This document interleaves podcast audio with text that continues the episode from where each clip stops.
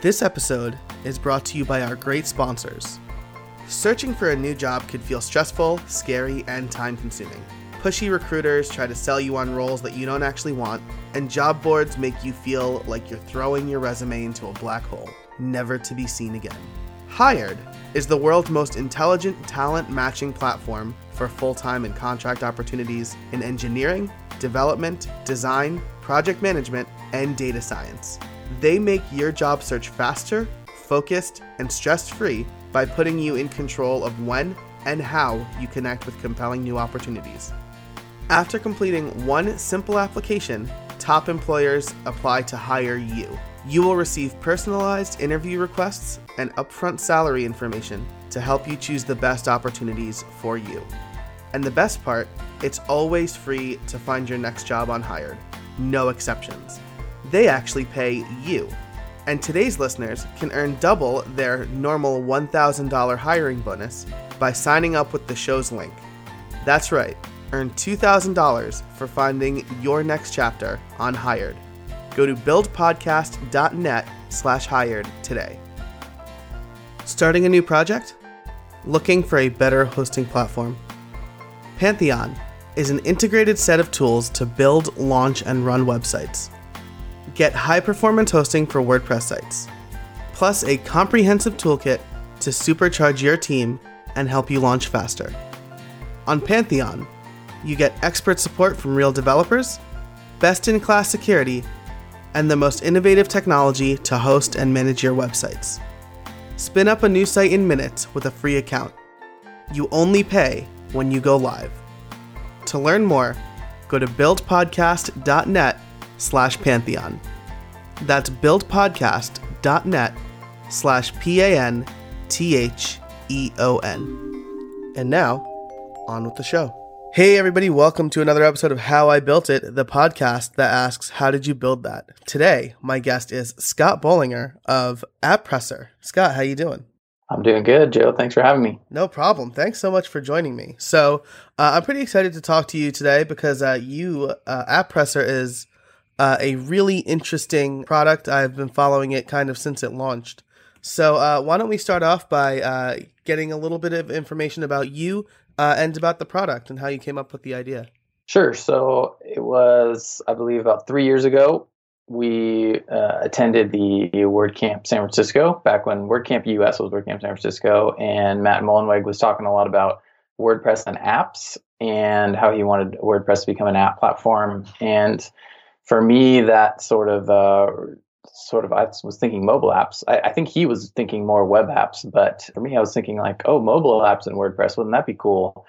And I was kind of looking for something new to do at the time, and so was like, hey, I'm just going to go for it with WordPress and mobile apps. Didn't know how it was going to happen or or how to do it, but just kind of went for it.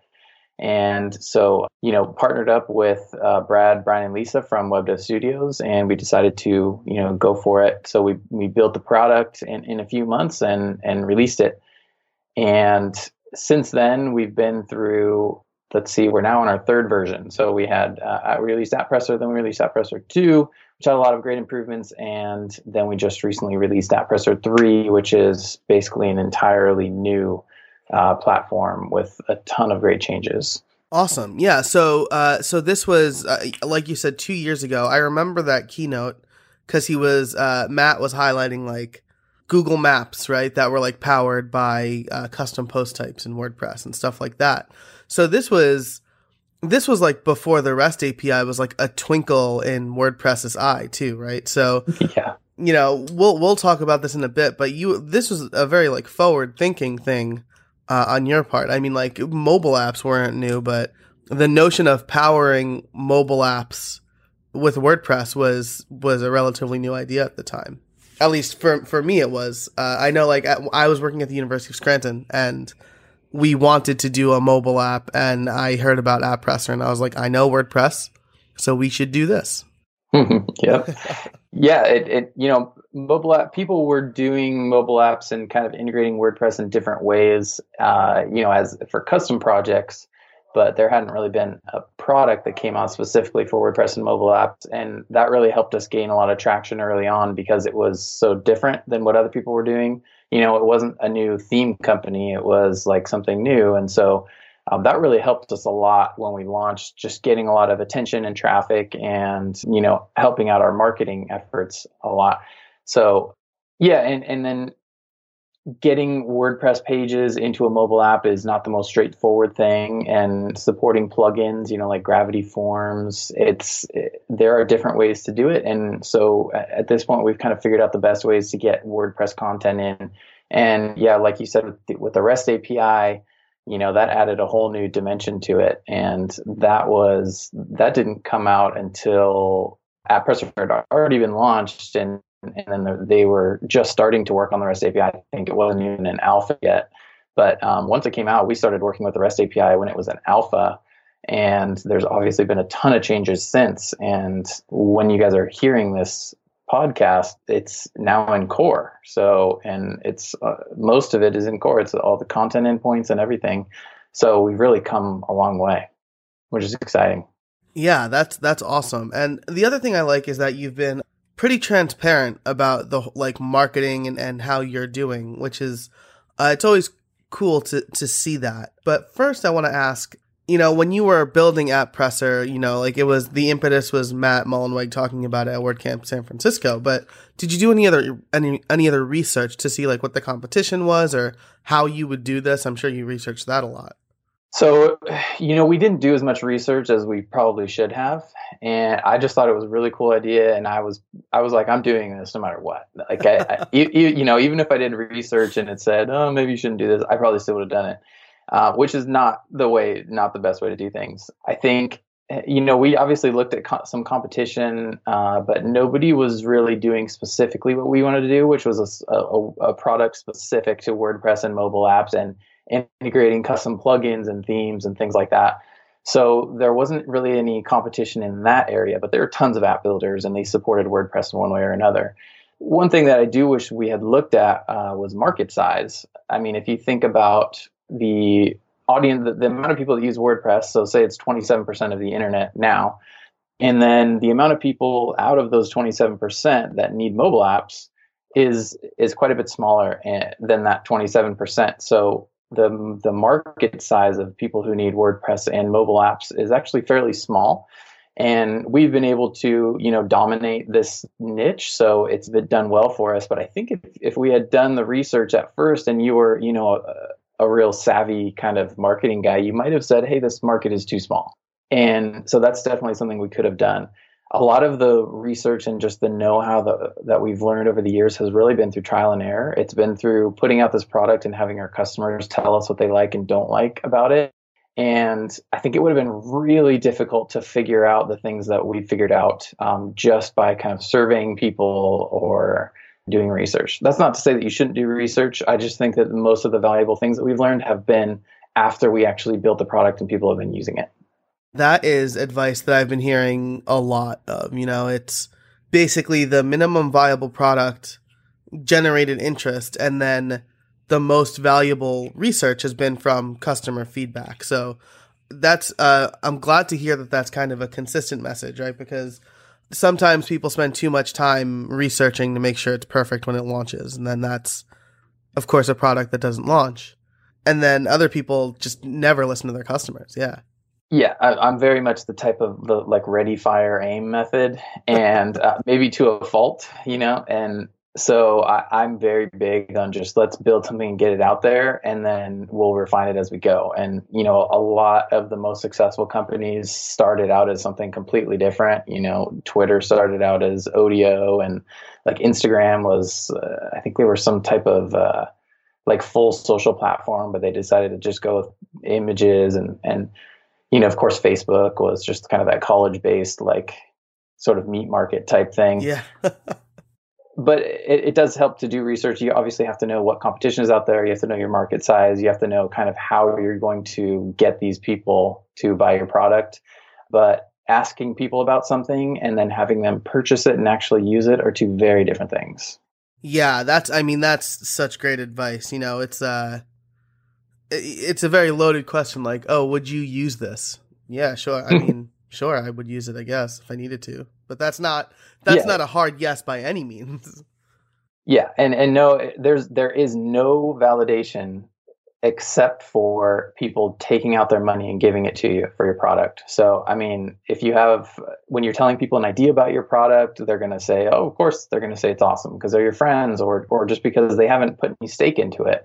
Uh, if you have a free product and they're using it, you know, people are going to like it, but there really is no validation until you actually have people pay for it because that's when you really see the separation between what people say and what they do because that, that's a bigger separation than most people think when they're first starting out. Yeah, awesome. That's that's such great advice. That's a great takeaway. So you did a little bit of research, and then uh, it's mostly your customer feedback. Are you uh, are you part of like a, a mastermind group or anything like that? You know, this the kind of impetus for this show was being in a mastermind or talking to other people in the business and them sharing their advice. So do you get business advice from other from your peers or anything like that? Yeah, definitely. I, I, am part of a mastermind group, and I actually started it because it was I, I, wanted to be in mastermind group too, and I was like, hey, whose mastermind group can I join? And I didn't know anyone was inviting me to one, so I just started one, and I just invited you know some people that I know, and so yeah, that that's been great, and definitely learn a lot from that. Learn a lot from my peers doing that. We also did hire a consultant, and we we had a couple of calls with the consultant and uh, we probably haven't done as much in that area as we should. Um, it would be great if we had some type of mentor for our business. I, I, would love to have somebody who's like you know years ahead of me in in the product business that I could continue to learn from. I just haven't found anyone like that. I mean, there there are consultants out there that are great, but I don't know. It's just it's a difficult thing for me to to get outside advice and and to get have consultants and things like that. I tend to be kind of hard headed and, mm-hmm. and I don't always do the things that they say I should be doing. And I tend, I tend to just learn best just by doing stuff and failing at it. And that, that has certainly been my best lessons, although that's not the, not the, the best way to learn. Yeah. Well, I, I can tell you what, uh, I just gave a WordCamp talk recently, well, at the time of this recording, where I talk about basically that that was Walt Disney's approach to business too. So he would do something it would fail or like it wouldn't go as well as he thought and then he would just kind of iterate and do it again applying the lessons that he learned. So you know it's it's maybe not the best way for everybody but it certainly worked for Walt Disney. So yeah it just takes a really long time to get things right when you do it that way. Yeah yeah. But I I, I tend to not be able to learn any other way yeah so. I mean, it, it makes sense. Like, and you know, uh, when I was in college, I was starting a business, and everybody everybody who wanted to say I knew him when came and gave me advice and most of it was pretty terrible advice. Like one guy was like, "You got to wear a suit to work every day," and I'm like, "I work from home. Like I don't even I don't yeah. even want to wear pants, and you're telling me to wear a suit." Yeah. So. yeah.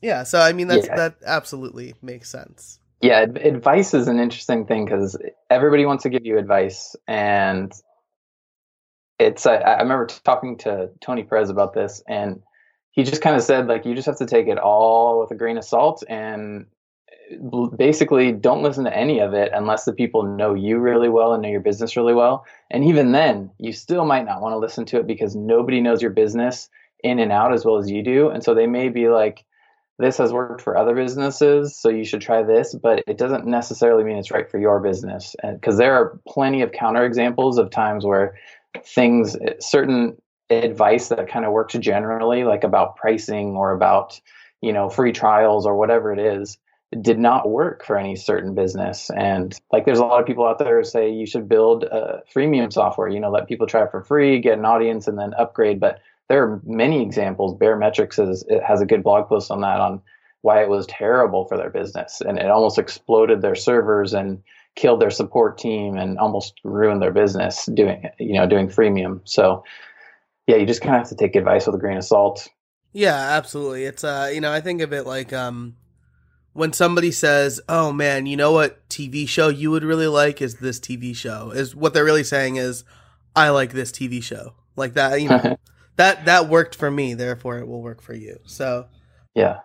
That's that's that's not I mean that makes perfect sense. Uh, okay, so we've talked all sorts about uh, about business and things like that, but let's get into you know you're a you're a technical guy you're a great developer let's talk about how did you build app presser and, and, i know it's gone through a few iterations maybe we could talk about how you built App Presser 3 and then, you know, throughout the rest of the show kind of walk it back to where it came from. Sure. So AppPresser 3 is moving to more of a software as service model, and we actually built it on WordPress multi-site. So when people sign up, they get a site created, and that has everything that they need to build multiple apps. And we're actually using WordPress is a great system for this because an app will be a custom post type, and then all the data about that app is saved as well. It was saved as as post meta, but now it's being saved as options. But essentially, it's uh, just data about that app is kind of saved right there, and then we're we're actually using the theme customizer to uh, to allow people to customize their apps. So it's pretty cool. We actually replace the customizer preview with like an app preview, and it's actually the live app files, and it, you can actually click it and everything works, and then you can change the colors through color pickers, which are uh, very similar to changing theme colors. You can change menus and options and things like that one of the big changes that we made from previous products that we did is instead of doing everything in the admin area, we're actually doing everything on the front end, with I guess the exception of the customizer, which is technically the admin. But what we found is doing everything in the admin was very difficult. It's difficult to customize. It's slow. It's it's just harder to to do the things that we wanted to do. So we kind of moved everything to the front end, and we're just using a theme and and and the customizer to actually help people edit apps and build them, and you know do different things, send push notifications, and all that kind of stuff and um, really works great. I love multi-site for software as service applications because it just has so much stuff already made for you um, as far as user management and you know post types and data and all that kind of stuff. So yes, and as far as the the app files themselves, so we, we basically have two products now because we have our software as service like app builder and then we also have the apps themselves well, actually, we have three, and then we have plugins and integrations for the WordPress site. So there are several different things, and this is a little uh, word of advice. If, if people are thinking about getting into software as a service, you have to keep in mind that when you have a software as service application, the, the actual application itself is an, a separate product from whatever it is you're selling. So, um, you know, if you're like OptinMonster, they're selling a, a pop up plugin but they have this software as service application that helps people build and configure their pop-up plugin. So now you have all these other issues that come up, like you have to deal with server load and onboarding and the actual building process itself and storing data and all this kind of stuff. So it, it becomes quite a bit more complicated in billing and you know cancellations and all that kind of stuff. So software as service gets quite a bit more complicated, but in our case, it's it's definitely worth it because it's such a great experience for being able to build these apps in in a centralized dashboard. And then, so the app files themselves, the apps that we build are using the Ionic 2 framework, and that's basically a hybrid mobile app framework. And it's all built in Angular 2 and TypeScript. And the apps are just awesome and really fast. And we connect to the uh, WP REST API to grab some of the content and we use iframes to display other content. And we have custom pages that are just like static html that work offline and sort of a mix of all this stuff so that people can build any type of app they want to build. Man that's that sounds awesome. And that that is a big departure from you know i think well so when i was at the university uh, we were using i think AppPresser 1 it might have even been in beta at the time. And so there's quite an evolution there from right from from kind of one or the beta to three. I remember like we had to download uh, some application files and make modifications that way. Is that right? Am I mm-hmm. remembering that correctly? Yes. So which yeah, which it, wasn't yeah, it wasn't the best uh, you know customer experience, and so now all that stuff is contained in our builder, so all the app files are compiled you know in the background. People don't have to touch those at all. Nice. So it almost sounds like you know if uh if I'm a marketing guy and I just want to have like a simple app for whatever it is, let's say my, my, WP in one month, right? That's an online courses thing. It, it almost sounds like I could do that in App Presser. I wish I asked you this before we started recording because I, I I'm gonna look like a dummy if I'm wrong. It, no worries. it almost sounds like you don't need to be a developer to get like a simple like content driven app going. Is that right?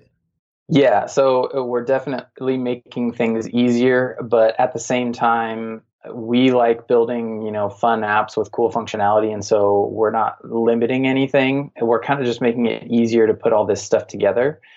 And so developers can extend the functionality and do lots of custom stuff. It's it's kind of like building a WordPress site. To just throw up a WordPress site with a theme and some simple content is easy. Like anybody should be able to do it, right? And so that's but then you know a lot of us have jobs as wordpress professionals who are very savvy developers building crazy stuff. And so that's kind of how i want AppPresser to be. If you if you need something really simple you can kind of just throw that together yourself. But then there's a lot of features for developers where they can extend and modify and, and create lots of great custom features as well. Man that sounds that sounds awesome. Really excited to to check out three you know, as soon as the opportunity arises, probably like over Christmas or something like that, I'll have some downtime. Yeah. Cool. So, uh, of course, this came out, this is coming out after Christmas. So, man, I tried AppPresser 3 and it was great. Uh, um, so, um, cool. So, we talked about, we talked about one a little bit. We talked about three, what it is now.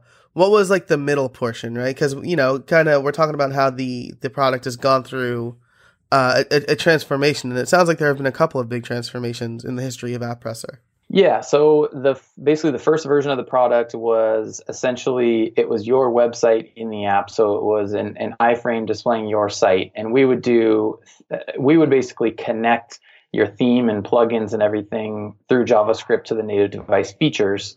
But we were still just showing your WordPress website. We'd switch out the theme so it looked like an app. We would allow you to click camera buttons and take photos and things like that so the drawback was we're actually loading up your WordPress site. If you don't have good hosting or if you don't have a good internet connection, it could be slow, you know, loading up the site. And so with version two, we made a lot of improvements on, uh, you know, load times and things like that. And we also added an offline mode. The only thing with the offline mode is that it was kind of a separate experience. It would be like if you loaded up the app offline, you would be shown separate offline uh, content. So with AppPresser 3, what we've done is basically all of the display files and everything are embedded on the device so that it loads really, really quickly. And then if there's any WordPress content, then we only go get the content and display that in the content area, and that's it. That way, you're not waiting for a super long time for the pages to load or for the um, app to load itself. And we've also made it so that you can have offline and online pages, you know, right next to each other. There's not any separate experience. It's all very seamless. And um, there's a lot of, you know, just it works the way that you think it should work. You know, if it's offline, it displays a little message. Some of the pages work, some of them don't. And that's kind of up to the way you build it. But it's it's just very kind of seamless now. And so it's a it's a much better experience. We also we were not using the API for anything before, and the API has a lot of advantages for displaying content. And so we're excited to use that now that it's you know officially released. So you know one of the interesting things is we were using the WP API when it was in alpha, and we actually uh, built a, a, product called Reactor on WP API version one, and we were building that product while the WP API was in alpha, and now it's in version two, and it's changed a ton. Um, we also built that on Ionic 1, and then Angular 2 came out, Ionic 2 came out, all this kind of stuff. And so we ended up building AppPresser 3 on like WP API 2, Ionic 2, Angular 2, you know, made a lot of huge improvements uh, in the build process to admin area and everything. So it's kind of cool because we started building with this stuff when it first came out, but it has changed so much that we essentially had to build a completely new product to utilize all the new stuff and, and all the new stuff is so much better. So i'm just really excited about having this be the platform that we can move forward on. That's awesome. And i'm, I'm glad that you started to mention all of these different frameworks and libraries and things because um you know that's uh, a, a lot of developers listen to this show. I know that um the, with the wordpress uh, REST API and, and Matt encouraging us to learn JavaScript deeply, there's a lot to choose from, right? So I guess Ionic is based on Angular. Is it's so it's Angular two, yeah. Okay. Um, Ionic two is is Angular two, TypeScript, ES six. It's all of the modern. Mm-hmm. Which is and Angular two is like super different from Angular one. Is that right? Yes, okay. it is completely night and day to me at least. Mm-hmm. Okay, gotcha. So when you made the decision to use Ionic, was that you know what was that based on? Was that just like that was a prominent framework at the time? I think this is before React came out, maybe. Yeah. So yeah, yeah when I when Ionic One first came out, it, this that was before React, and they were they built it on Angular, and so I, I learned that framework inside and out. It, it's just it's the gold standard of hybrid mobile app frameworks. Mm-hmm. So it, I mean, kind of an unfair comparison is like uh, Twitter Bootstrap. It's kind of like that, but for apps, except way better. Mm-hmm. So, eh, so it makes it really easy to put apps together. They have all the UI components. They have a lot of great functionality that that you need to build an app. And so uh, it, it really just works great. So when they came out with version two, I was like, you know, we're on board with that. It has a lot of huge improvements, and so I had to basically learn Angular all over again in right. but at version two and you know to use Ionic. So, you know, I, I like React. I just don't use it very much. I, I decided to go with Angular 2 because the Ionic framework is, is built on it. But the two languages are, are very similar. They do very similar things. They're just different. Gotcha. Yeah, it's I mean it's like choosing, you know, I guess, you know, chocolate or vanilla ice cream. It's whatever your preference is. Yeah, whatever's right for your project. Yeah. So Cool. That's great. I'm going to link to all of those things that you just named in the show notes uh, so that people can check them out. I know I've I learned Angular 1 and I really liked it and then uh, I was encouraged to learn React, so I'm learning React. Yeah. And I but I mean it really is it, you know, it's you could you could connect to like the REST API with vanilla JavaScript if you want. It's just Yep. You know, you're you're pick your poison, I guess. So Yep. Cool. So okay, so uh, at the time of this recording, AppPresser 3 uh, just came out, and that's like a pretty major transformation. So, you know, is is there anything big on your roadmap for the for the near future, or you know, any like long term blue sky goals that you, you have? Uh, so for the near term, we're just going to be, you know, fixing bugs and adding features to AppPresser 3 and, and getting it, making sure everything works great and that everything's in there that people want in there. For the longer term goals, I do have kind of a vision of people being able to build apps even if they don't have a WordPress site. So, like, we could allow people to create content through their app builder. And, like, if they just wanted to create some, say they're a church and they wanted to add in an event or they wanted to add in a sermon or you know, if, they're, if, if it's a conference app and they wanted to add it the schedule and some speakers and sponsors and things and display that in the app, they'll be able to do that through our app dashboard. So uh, and that way they don't have to have use WordPress. They don't have to have a website at all. They can just go build an app. So that's definitely one of my longer term goals. That's that's awesome, and I know that'll be super useful. You know, it's I I was just at WordCamp Baltimore, and uh, I kept going to the website, and I'm like, you know, having an app like a WordCamp app would be pretty neat. I think there's like WP Armchair is is that's not, yeah, that's, they don't have an app for it anymore, but I think they might have a website still. Gotcha. Gotcha. Uh, so, yeah. Nice. Yeah, we've actually talked with uh, the foundation a little bit about that, and they just, are, they're not ready to pull the trigger on it quite yet. Mm. But I definitely think it would be cool. Yeah, definitely. I mean, especially if, you know, you're, you know, there are like WordCamp warriors, you know, who go to one like every week or every few weeks. And so having an app to keep all that stuff straight and like the sessions you want to see is, would be pretty neat. Yeah. If anybody needs a, a big idea, then make sure to use AppPresser yep. for that. Yep. cool. So I'm actually really excited to ask this last question because I, like I said, you've been like really transparent with a lot of things and and your learning process. So, you know, do you have any trade secrets for us?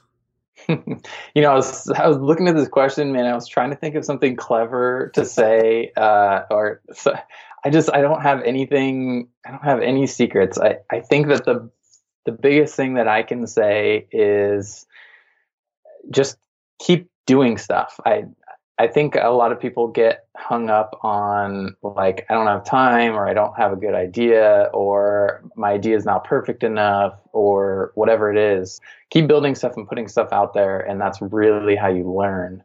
Not by reading books and, and going to conferences. That stuff is great researching that stuff is great, but really the way you're going to learn is is by building stuff and putting it out there and charging for it and and seeing what happens. And I would say the, the biggest thing is just don't don't ever put all your eggs in one basket. Don't be like, man, I have to build this behemoth software that's going to take me a year to build. And then if that fails, like I'm just never going to do anything again.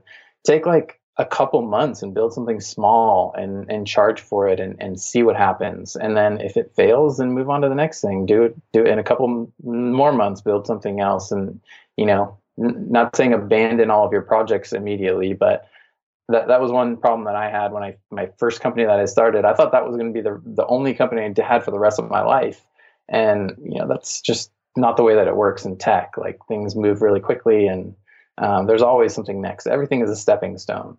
So that was a really long-winded way of saying I don't have anything, any secrets. Man, well, that might not be a secret, but that's, I mean, that's great advice. Chris Lema gave very similar advice back in episode 12. And, you know, work on a few things, you know, have, I mean, he put it in the, in the, he put it in, in the terms of have multiple streams of income, but, uh, you know, work on a small, work on a couple of small projects, you know, iterate quickly, see what works and what doesn't, but, you know, expecting success from the one big thing that you're working on will likely lead to disappointment, especially like the first time. You know, I've Mm-hmm. I, I've been in the field for like 14 years and I've launched many like half pro, you know, half products or whatever, but only a couple Mhm. of them have, have worked out really well for me and, and you keep iterating. So, uh, that's, yeah, and and uh, ne- never take a year to build something like that. To me, that's just ridiculous. Yeah. you know, scale back the features until it's something you can actually accomplish and get out in three months. And then after it's out, get feedback from your customers, build the stuff that they want to build because it may be totally different than what you were actually going to build. Because if you just build something with your head in the sand for a year and you put it out there, most likely 90% of the stuff you built, nobody's going to use or like anyways Mhm. they're just going to be like this one little feature that you didn't even think was cool. That's going to be like the main thing. And, you know, that's what happened with, um, I think that's what happened with like Instagram or Twitter. When they, they just kind of built, you know, this big thing and then they found out their customers just like this one little feature. So then they pivoted and they just built their application around that one fe- feature. That's all. Yeah, that uh, yeah, and and then you're not as inve- you know, you're not as emotionally invested. You know, if I spent a year working on something, if it fails, I'm going to be devastated, but a couple of, you know, a couple of months is a couple of months. So that's that, yeah, that's some really great advice. And I know it's like counter to, uh, you know, we're we're bumping up against time here, but I want to make this one point cuz I have like this weird vendetta against b- the Basecamp people. Like I, I recognize that they do great work, but they're always very like just do what you want and other people will buy it. And i'm like that's what you guys did and it worked for you guys. But that's like not great business advice. It's like always say no to your customers. Like the Yeah. so. No, yeah, that, I mean, there's there's some truth to that, but it certainly doesn't work for everybody. Yeah, if you're if you're like a you know a Python developer and you just need some little tool to help you in your Python workflow, and you build that, like nobody's going to buy it because there's no market for that.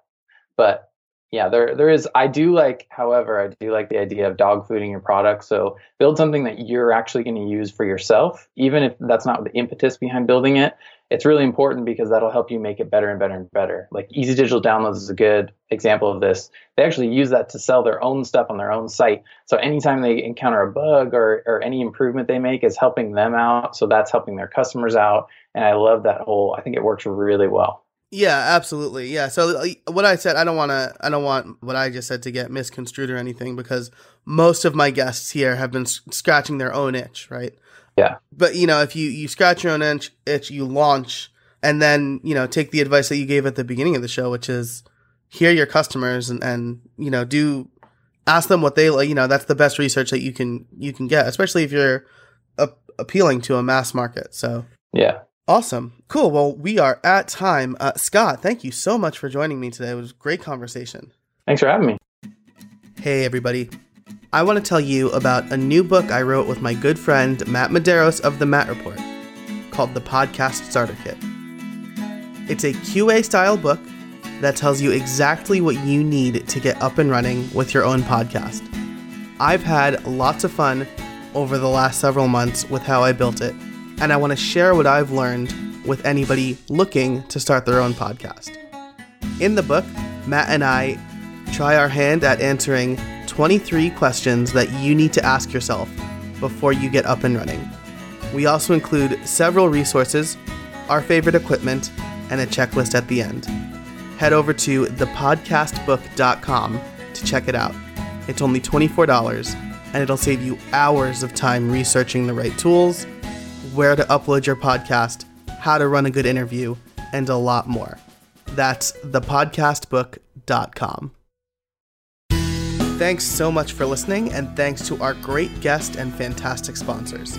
If you liked the show, please rate it and subscribe on iTunes, in Google Play, or whatever your podcast app of choice is.